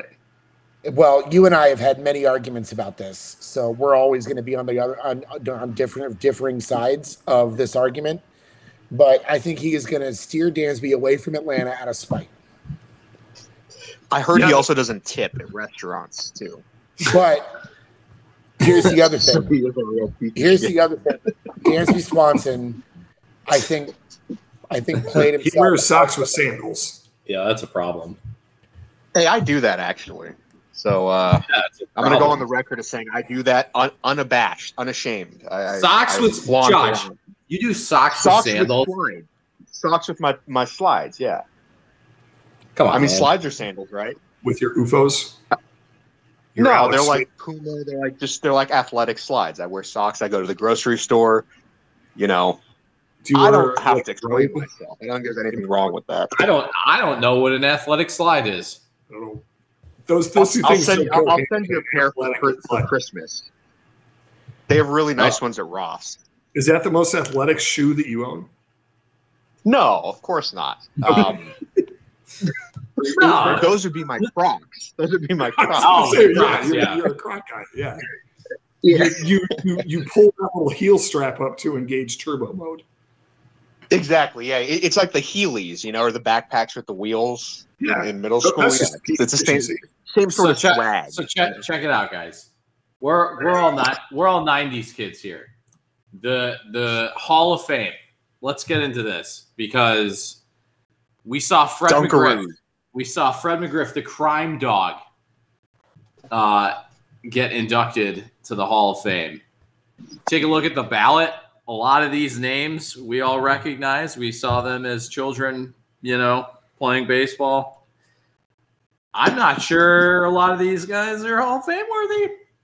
What do you think? Okay. I mean, Scott Rolen. Even Fred McGriff for me was a borderline Hall of Famer. Yeah, I mean, of these though, I mean, I think Fred McGriff. I mean, Gary Sheffield probably too, but Scott Rolen. You know, I'm Andrew cool with Chef. Andruw Jones. I, I Andruw Jones, I would yeah. Yeah. Yeah, A- A- Andruw Jones and Sheffield, I, I'd put them both in there. R- Rolen was great, but you're right, he's borderline. But I am very happy to hear this though, because I about uh, what was it? I want to say six months ago, I bought a pack of like legend like baseball cards, and he was the like signed one on top, which would have been Well- an L. But well, now he's a McGriff- Hall of Famer. no, no, no, McGriff is the only one that was inducted. oh, McGriff, oh, okay, that was just the only one. I'm talking about the ballot itself. You got Oh, Scott. yeah, If we're going through percentage of the vote that you know didn't get inducted, you got Scott Rolen got 63 percent, Todd Helton 52, Billy Wagner 51, Andruw Jones 41, Gary Sheffield 40, and then it kind of tapers off from there. Alex Rodriguez, Jeff Kent, Manny Ramirez, Omar Vizquel, Andy Pettitte, Jimmy Rollins, Bobby Abreu, Mark Buehrle, Torii Hunter. So, Torii Hunter, that's funny, getting uh, getting a, a, a vote in there. But um, yeah, yeah.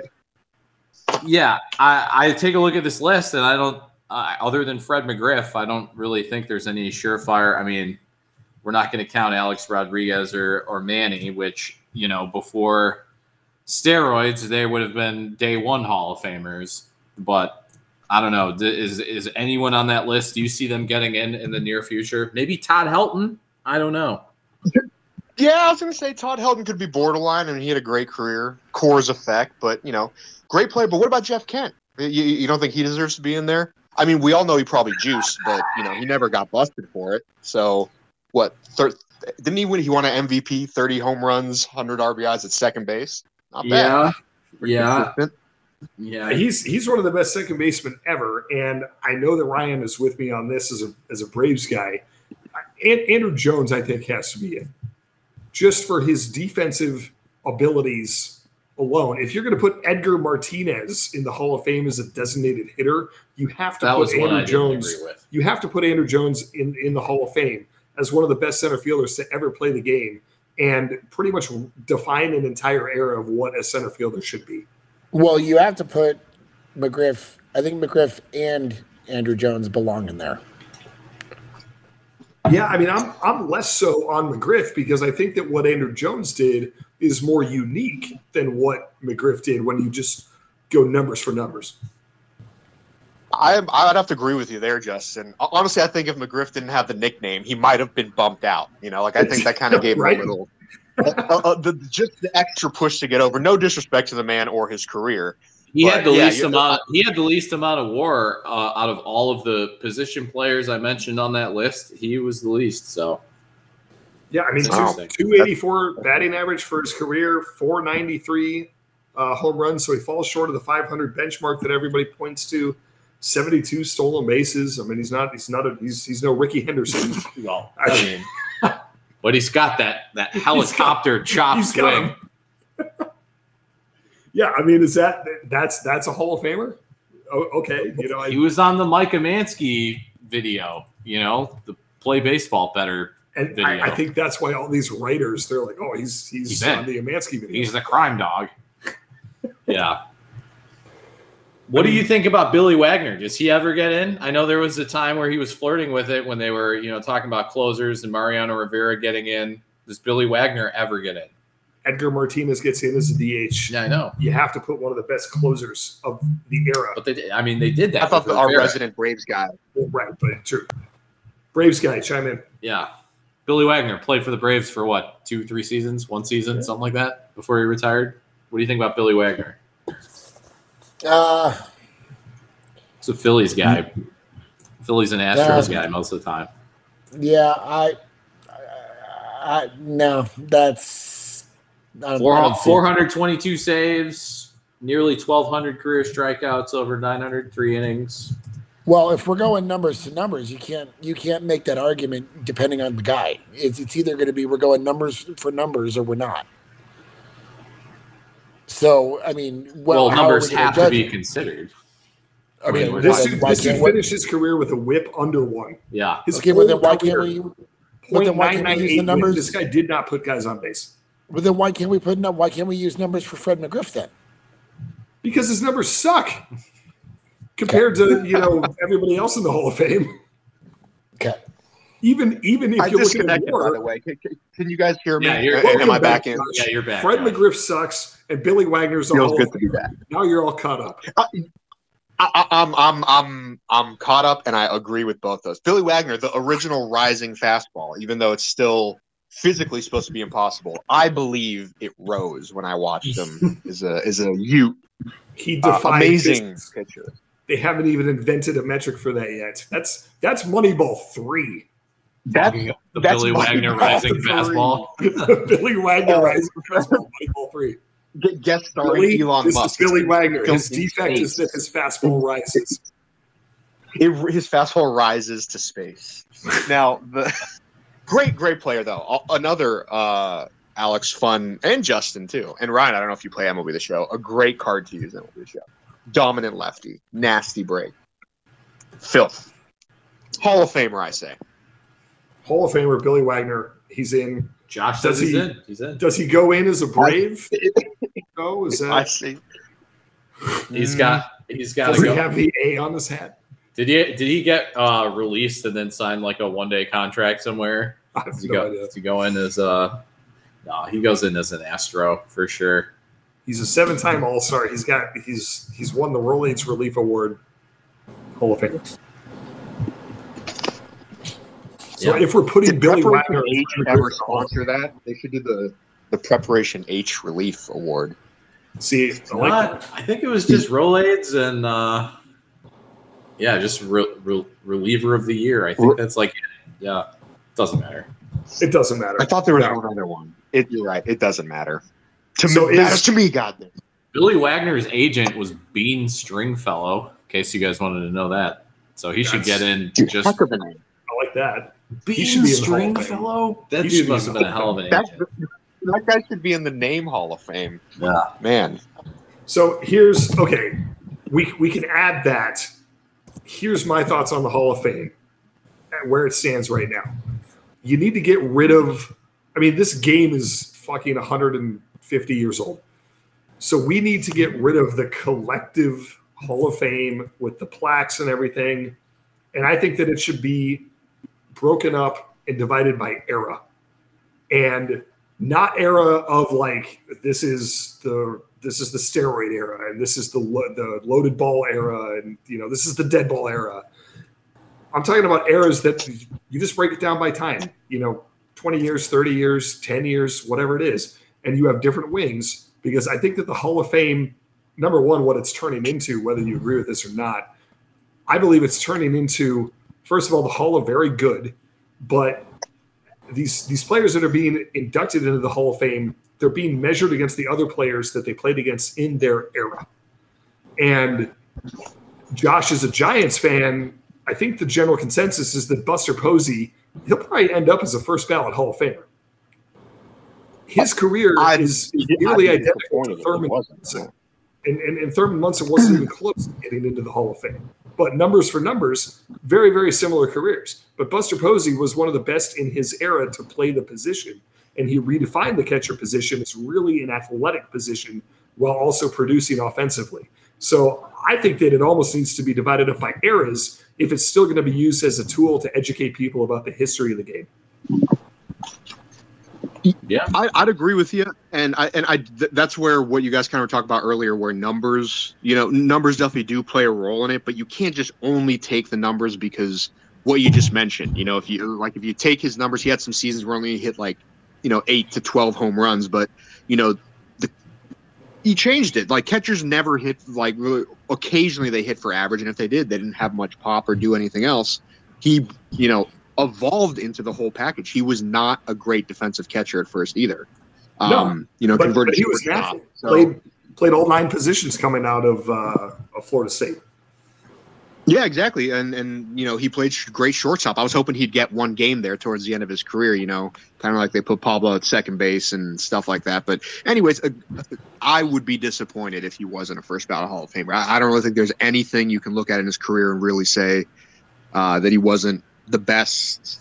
I mean, even when he was declining, you know, a little bit at the end, he still was always one of the best hitting catchers in the league. So, uh, I, I think that that what you said about eras and comparing against contemporaries, like I think they kind of do that already. I, I just don't like that the way it's done now. I, I agree it needs changes. I hate that it's this whole okay, you can't get in unless like you bow down and admit you like cheated. I'm of course speaking of the steroid era people. The fact Mhm. that Andy Pettitte's even on that, right? Like why is he even on the list? Um you know, he got busted for that, right? And he, but, but what's the difference? He came out and apologized. So what? He can get in now. Like Pete Rose should be in there. Uh, he's the hit king. I don't care what the hell he did. It's just I, I don't like that we have these people that we hold out. It's supposed to tell the history of the sport. It's supposed to teach the future about you know the the greats of the past. I don't like the gatekeeping with keeping some of the guys in and out. I'd say let those steroids guys in. They need to be recognized. And yeah, like you said, maybe not call it the steroid era, but it is an era. We can't ignore it. It happened, and we all were a part of it. And we were fans and watched it. And MLB allowed it to happen. Um, so that's my thoughts on it. It's kind of one of those things everyone's going to have different opinions on. You know, older generation, newer generation. But I'm in the boat of it's time to. it- It's getting a little. It's getting a little bit to be too, yeah, like you know, compartmentalized, and I I think they need to kind of re redo the, the the evaluation system and maybe get more than just writers in on it. Maybe get some former players in, or you know, That's- coaches. in. that's- it doesn't have to be just one group. That's We've- my whole issue. We've got the contemporary era voters, right? That that are players that, that are going to be voting on these on these steroid era players now going forward. uh, that I'm Yeah, not. didn't they just have that? As long, you know, I, that's I thought they just had that, and they denied Bonds and Clemens again, like even those guys did. But, yes, but I um, just heard it was called the contemporary uh, vote or whatever. I didn't really look into who it's comprised of and whatnot. yeah, I think it's former players. I'm doing me a Google right now. Old trusty Google. Feel free to speak amongst yourselves. Well, But yeah, like that was- meantime, uh, uh, Alex and Ryan, do you guys? What are your thoughts on Pete Rose? I, I, in or not? You think he should be in there? I think he's in. I'll tell you what, Uh, one way or another, he's suspended indefinitely. Oh, got him. He n- n- nice self plug there as well. Very good. Yeah, but I either way, I think that you have to include the steroid guys because, like you said, it it tells the history of the game. It tells the story of the game. It happened. It affected a lot of records. It probably affected a lot of championships. So the story needs to be told. It's it's hard to tell, you know, fans that that's the direct reason why it happened, but you have to say that maybe these players were doing this while I would have to assume the vast majority of the league was not. Yeah, and then w- wording it's going to be the tough part too, like you just said, because how, how how do we even know?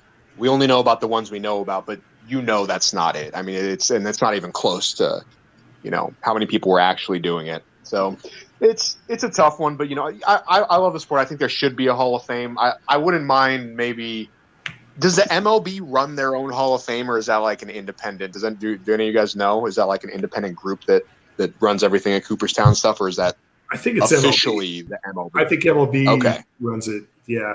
So it's it's Chipper Jones, Greg Maddux, Jack Morris, Ryan Sandberg, Lee Smith, Frank Thomas, Alan Trammell, Paul Beeston, Theo Epstein, Arte Moreno, uh, Kim Ng, Dave St. Peter, Ken Williams, Steve Hirdt, LaVelle Neal, and Susan Slusser are on the 16 member committee that will vote on players who appear on the contemporary baseball era ballot. So there, there are a lot of former players. Um, obviously, you know, you have an owner in there, you have a GM in there, um, and some writers as well. So it is very player heavy. And should should we have players voting on the Hall of Fame eligibility of, you know, I understand that it's their peers, but these players that they played against that are very much perceived as cheaters. It's uh, I, I think they should be allowed to voice their opinion. By the way, did you say Arte Moreno's on that on that? Yeah, group? I don't know about Artie Moreno, but sure, why the fuck not? Why is he on there? Like, I, I don't trust his judgment for his own team, his own roster, let alone picking, you know, who's in the Hall of Fame. Anyways, Yeah. Alex, you, you you were saying? Yeah, you know who I think should pick Hall of Famers, and I know this is gonna sound, you know, totally non-biased coming from me. I don't think it should be writers. I think it should be the ones calling the games, the broadcasters, because they're the ones who watch these players every single freaking day. They're not, you know, writing from some perch in a press box that they may pay attention, you know, a couple of innings here or there.